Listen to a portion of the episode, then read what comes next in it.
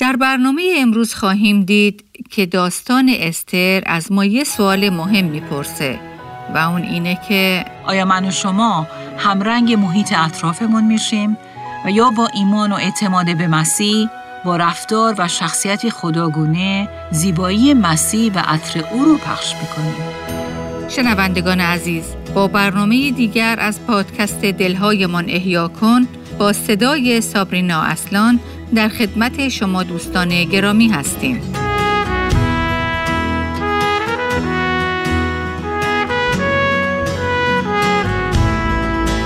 همه ما به عنوان ایمانداران به مسیح شاید در شرایطی قرار گرفته باشیم که وسوسه شدیم تا با معیارها و باورهای غیر مسیحی فرهنگ اطرافمون سازش کنیم و همرنگ جماعت اطراف بشیم. استر یکی از زنان کتاب مقدسم وقتی ملکه شد خودشو درگیر این چنین چالشی می‌دید. از شما دعوت می‌کنیم که با ما در سری برنامه های استر زن خدا در وقت خدا همراه بشید تا ببینیم کلام خدا چه پیغامی درباره این سازش ها برای ما داره.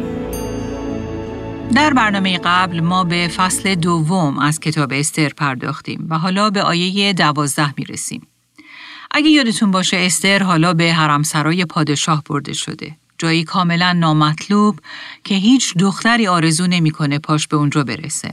ولی در این داستان در رابطه با استر می‌بینیم که حضور خدا حتی در این مکان نامطلوب همراه با استره و او در مشیت و تدارک الهی خودش اجازه داده که استر به اونجا راه پیدا کنه.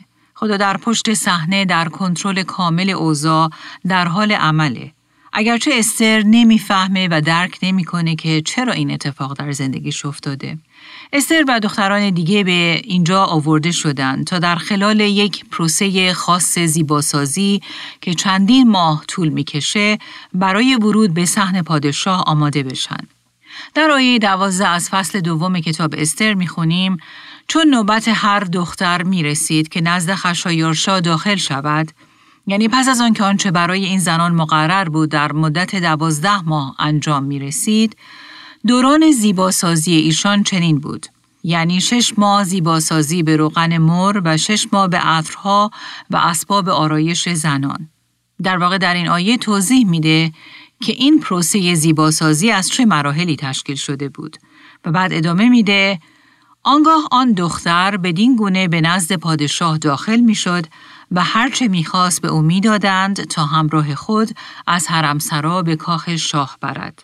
بنابراین همینطور که در این آیه خوندیم این روند زیباسازی دوازده ماه طول می‌کشید و بعد از اون اون دختر به کاخ پادشاه می‌رفت تا شب رو با او بگذرونه و با او همخواب بشه. و بعد در آیه 14 می‌خونیم او شامگاهان داخل می‌شد و بامدادان به حرم سرای دوم باز میگشت. زیر نظر شعشقاز که خاج سرای پادشاه و سرپرست متعها بود. آن دختر دیگر به نزد پادشاه باز نمیگشت مگر آنکه خود پادشاه از او خرسند شده وی را به نام فراخواند. کلام خدا در جزئیات به وحشتناک بودن این قضیه اشاره می‌کنه. و این در واقع نشون میده که فرهنگ بی ایمان اطراف هر چقدر هم که متمدن به نظر برسه اگه تحت تأثیر نور انجیل مسیح قرار نگرفته باشه با همه جلال و شکوه و تمدن خودش مقام زن را مورد تحقیر و سوء استفاده قرار خواهد داد و با قوانین ضد بشری با او برخورد خواهد کرد. یوسفوس معرخ بسیار قدیمی تخمین می‌زنه که بیشتر از 400 دختر ظالمانه وارد این روند زیباسازی شدند. عملی بسیار شنی و بیرحمانه. متاسفانه هر کدوم از این دخترها بعد از سپری کردن یک شب با پادشاه دوباره به حرمسرا بازگردونده می شدن تا به عنوان یک متعه یا سیقه امروزی در آینده مورد استفاده قرار بگیرند. اونا دیگه هیچ وقت حق نداشتن ازدواج کنن و یا پیش خانواده هاشون برگردن. اونا در واقع متعلق به پادشاه بودند و مجبور بودند ما بقیه عمر خودشون رو مثل یک برده در حرم سرا سپری کنند.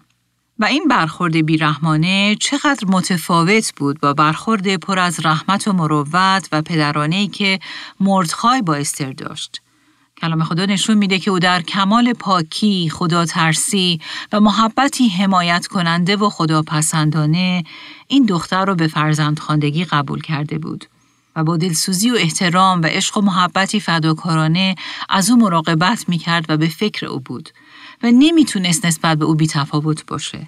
و در واقع این اون رفتار کتاب مقدسی هستش که کلام خدا یک مرد رو متعهد می‌کنه تا نسبت به یک زن داشته باشه.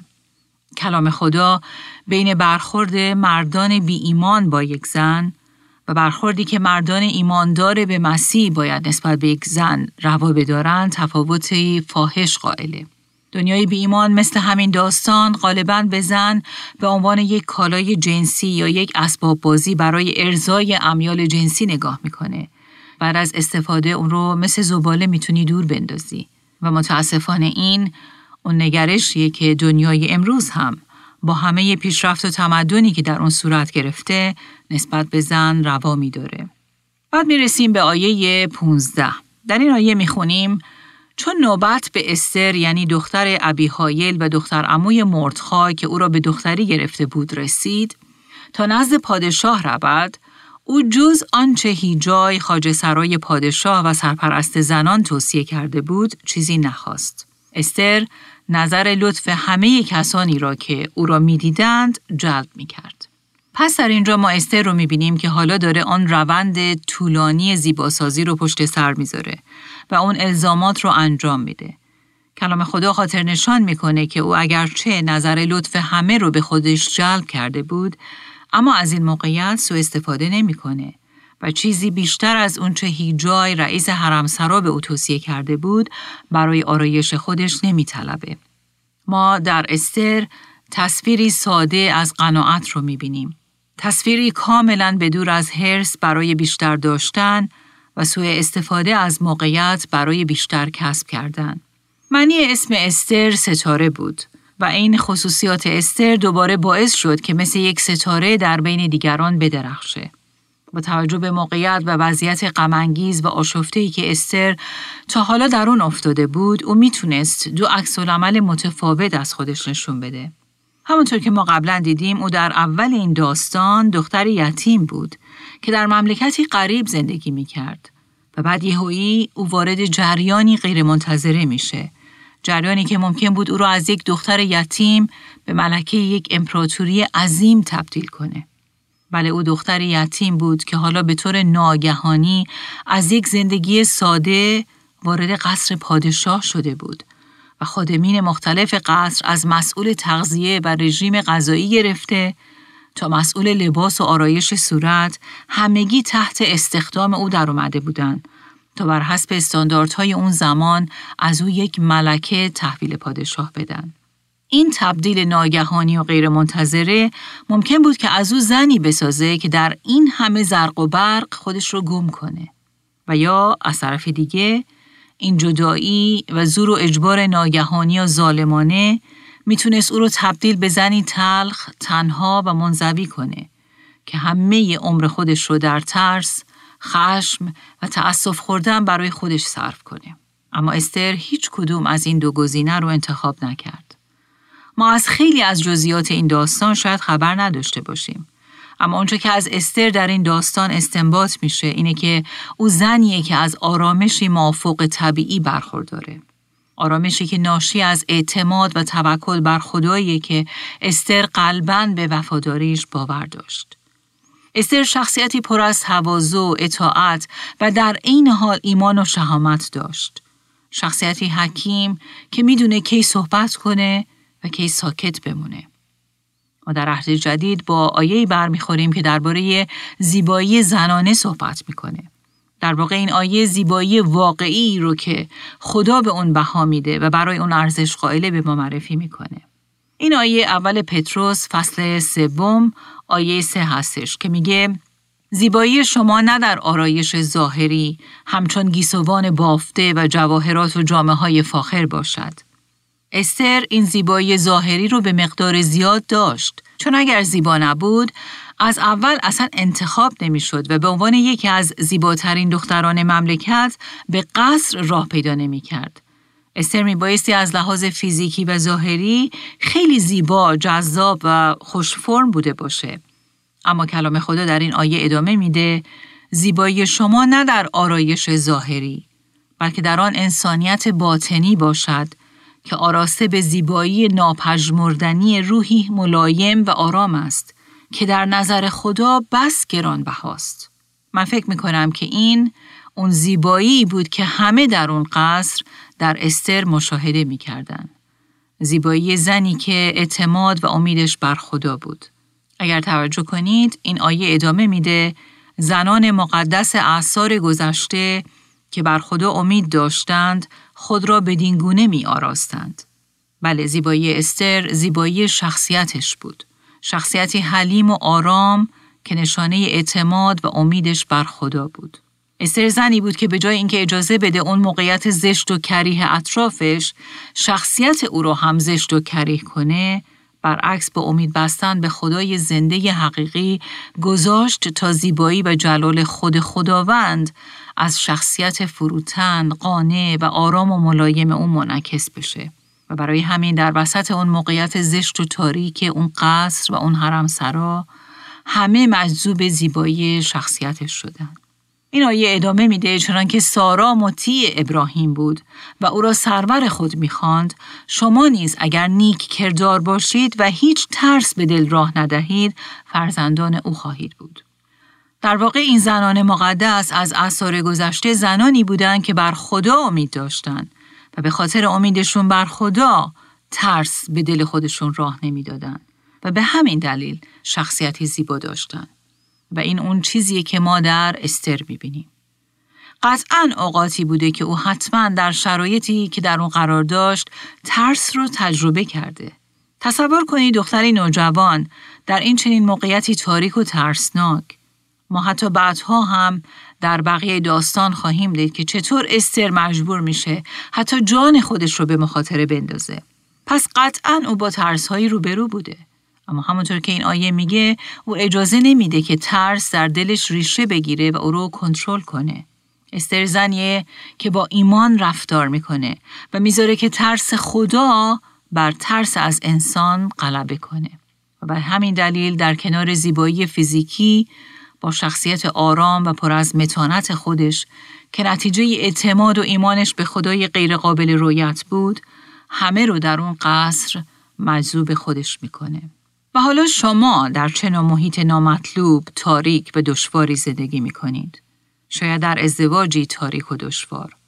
شاید در خانواده ای نامطلوب و بی خدا. شاید در محیط شغلی دشوار. شاید در محیط تحصیلی که فرهنگ و دیدگاهی متفاوت با دیدگاه مسیحی شما داره.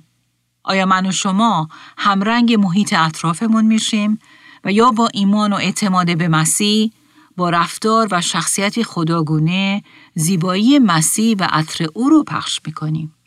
حالا اگه به فصل دوم کتاب استر برگردیم در آیات 16 و 17 فصل دوم استر می‌خونیم پس استر را در ماه دهم یعنی ماه تبت در هفتمین سال سلطنت خشایارشاه پادشاه به کاخ شاهانه اش نزد بردند و پادشاه به استر بیش از همه زنان دیگر مهر ورزید. و او بیش از هر دوشیزه دیگر تحسین و نظر لطف پادشاه را به خود جلب کرد. از این رو پادشاه تاج شاهی بر سر او نهاد و او را به جای وشتی شهبانو ساخت. بله پادشاه چیزی در استر دید که عالیتر و والاتر و بهتر از همه بود. یک چیزی که در مقابل چشمان پادشاه استر رو برجسته تر از دیگران کرد و دل پادشاه رو مجذوب عشقش کرد. البته در نهایت ما می‌دونیم که خدا بر همه این اوضاع و شرایط کنترل کامل داشت. این خدا بود که در تدارک الهی خودش لطف و محبت استر رو در دل پادشاه گذاشته بود. به قول امثال سلیمان فصل 21 آیه یک دل پادشاه مثل نهر در دستهای خدا بود. در نهایت اونچه که در دل اتفاقات این داستان واضحه اینه که یک خدا در اتفاقات داستان استر برای قوم خودش نقشه داشت. دو، خدا در اتفاقات داستان استر برای همه دنیا نقشه داشت.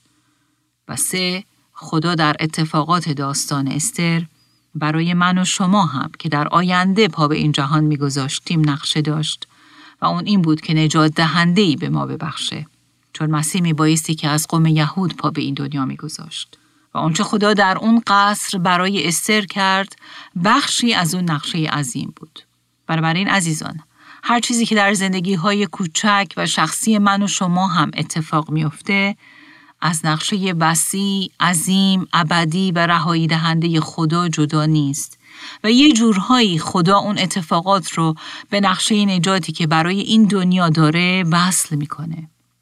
بله اتفاقاتی که در زندگی های بظاهر کوچیک و بی اهمیت من و شما میافتن ممکنه بخش مهمی از نقشه نجات و رهایی دهنده ای باشه که قرار در سالهای آینده و حتی قرنهای آینده و برای نسلهای آینده باشه. من و شما در حال حاضر قادر به دیدن همه اون عکسی که خدا داره نقاشی می‌کنه و همه اون فرشی که داره با مهارت میبافه نیستیم. اون عکسی که زندگی ما هم جزی از اونه و اون فرشی که زندگی ما هم با همه کوچکی و حقارتش یکی از نخهای تشکیل دهنده اون رو تشکیل میده. در آیه 18 می‌خونیم پادشاه به افتخار استر زیافتی بزرگ برای همه صاحب منصبان و خدمتگزاران خودش به پا کرد. پادشاه آن روز را در تمامی ولایت ها تعطیل اعلام کرد و به کرم ملوکانه خود هدایا ارزانی داشت. پادشاه واقعا استر رو دوست داشت و به او عشق می‌ورزید.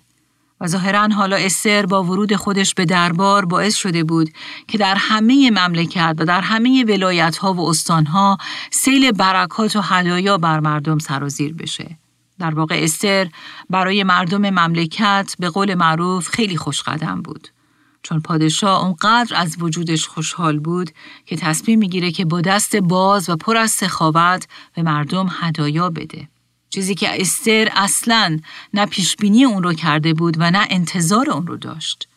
چون این فقط و فقط در تدارک الهی خدا جا داشت. و این عبارت یعنی تدارک الهی مفهومیه که در این کتاب بارها و بارها به اون ما بر می‌خوریم.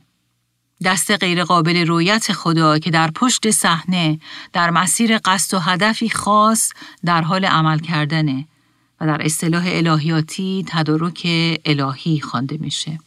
در واقع خدایی که همه چیز رو از قبل دیده شرایط و اتفاقات رو طوری کنار هم قرار میده تا قصد و هدف خودش رو به پیش ببره و این اون چیزیه که تم اصلی این داستان رو تشکیل میده.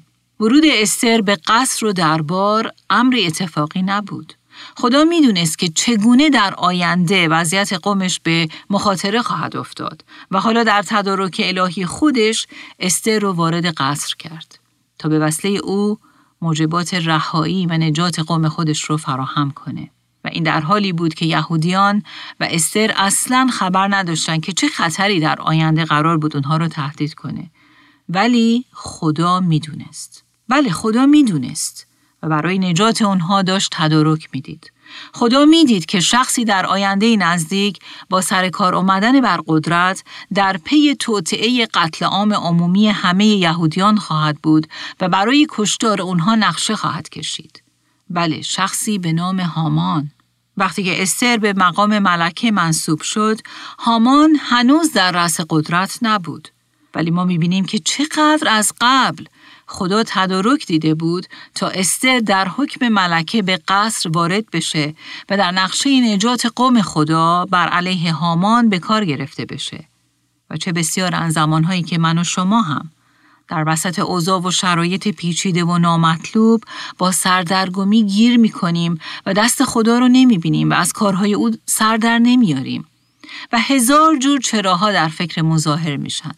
در حالی که خدا در پشت صحنه در مسیر قصد و هدفی که داره در جهت خیریت ما و قوم خودش در حال عمل کردن، آماده کردن، قرار دادن مهره ها در کنار هم و بافتن و تنیدن رشته ها به هم و در نهایت تدارک دیدن برای اون دورنمای زیبایی که در نظر داره. دورنما و تصویری که من و شما در وسط بحران ها اصلا قادر به دیدنش نیستیم. و عزیزان واقعا دانستن این موضوع چقدر تشویق آمیزه و چقدر به ما می‌تونه قوت قلب بده تا مسائل رو با چشمان فیزیکی و احساسات صرف سبک سنگین نکنیم. بلکه به خدایی که بر همه اتفاقات کنترل و احاطه کامل داره کاملا اعتماد کنیم و با چشمان ایمان به وقایع نگاه کنیم و مطمئن باشیم که او در پس پرده در حال عمل کردنه. و دوستان عزیز همین شناخت از خدا و تدارکات الهی اوست که ما رو کمک خواهد کرد تا بر ترس ها و دلواپسی هامون چیره بشیم. همونطور که در مزمور 9 آیه ده می‌خونیم آنان که نام تو رو می‌شناسند بر تو توکل میدارند زیرا تو خداوندا هرگز جویندگان خود را وا نگذاشته ای. عزیزان ما به عنوان ایمانداران به مسیح همیشه دو گزینه رو در پیش روی خودمان خواهیم داشت. یکی ترس و دیگری ایمان. ولی هر چقدر در شناخت خدا بیشتر رشد کنیم بین دو گزینه ایمان به خدا و ترس از وقایع اطراف به جای ترس با شهامت ایمان رو انتخاب خواهیم کرد. و همین انتخاب از ما شخصیتی زیبا خواهد ساخت. شخصیتی مثل استر شخصیتی پر از آرامش و متانت که در اوج ترس ها ایمان رو انتخاب می‌کنه و زیبایی مسیح رو در تاریک ترین و زشت ترین شرایط منعکس می‌کنه امروز شما کدوم گزینه رو انتخاب می‌کنید؟ ترس یا ایمان؟ آرامش یا دلواپسی؟ داستان استر داستانی حیرت انگیزه که به ما کمک می‌کنه تا دست غیر قابل رویت خدا رو در پشت پرده ببینیم. داستانی شگفتانگیز که ما رو کمک می‌کنه تا با اعتماد به خدا به ترس ها و دلواپسی ها جواب منفی بدیم. از شما دعوت می‌کنیم تا با ما در برنامه آینده از سری برنامه های استر زن خدا در وقت خدا همراه بشید تا بیشتر در این باره بشنویم. ای خداوند تو رو برای تدارکات الهیت میپرستیم. ممنونیم که حتی در سردرگمی ها وقتی که از عمل دست تو سردر نمیاریم ولی می‌تونیم اطمینان داشته باشیم که تو در پشت صحنه در حال کارگردانی هستی و همه وقایع کوچک و بزرگ تحت کنترل توست و تو همه اتفاقات رو در جهت قصد و نقشه عالی خودت به پیش بیبری پس ما رو کمک کن تا ما با اعتماد به تدارکات الهی تو در هر جا که تو ما رو قرار بدی نه با ترس بلکه با ایمان رفتار کنیم. در نام عزیز مسیح کامل کننده ی ایمانمون میطلبیم. آمین. آنچه در این برنامه ها به سمع شما شنوندگان گرامی می‌رسد تعالیم نانسی دیماس بولگموت با صدای فارسی سابرینا اصلان است. ترجمه و تهیه این برنامه ها حاصل همکاری دو مؤسسه دلهایمان احیا کن و راستی می باشد.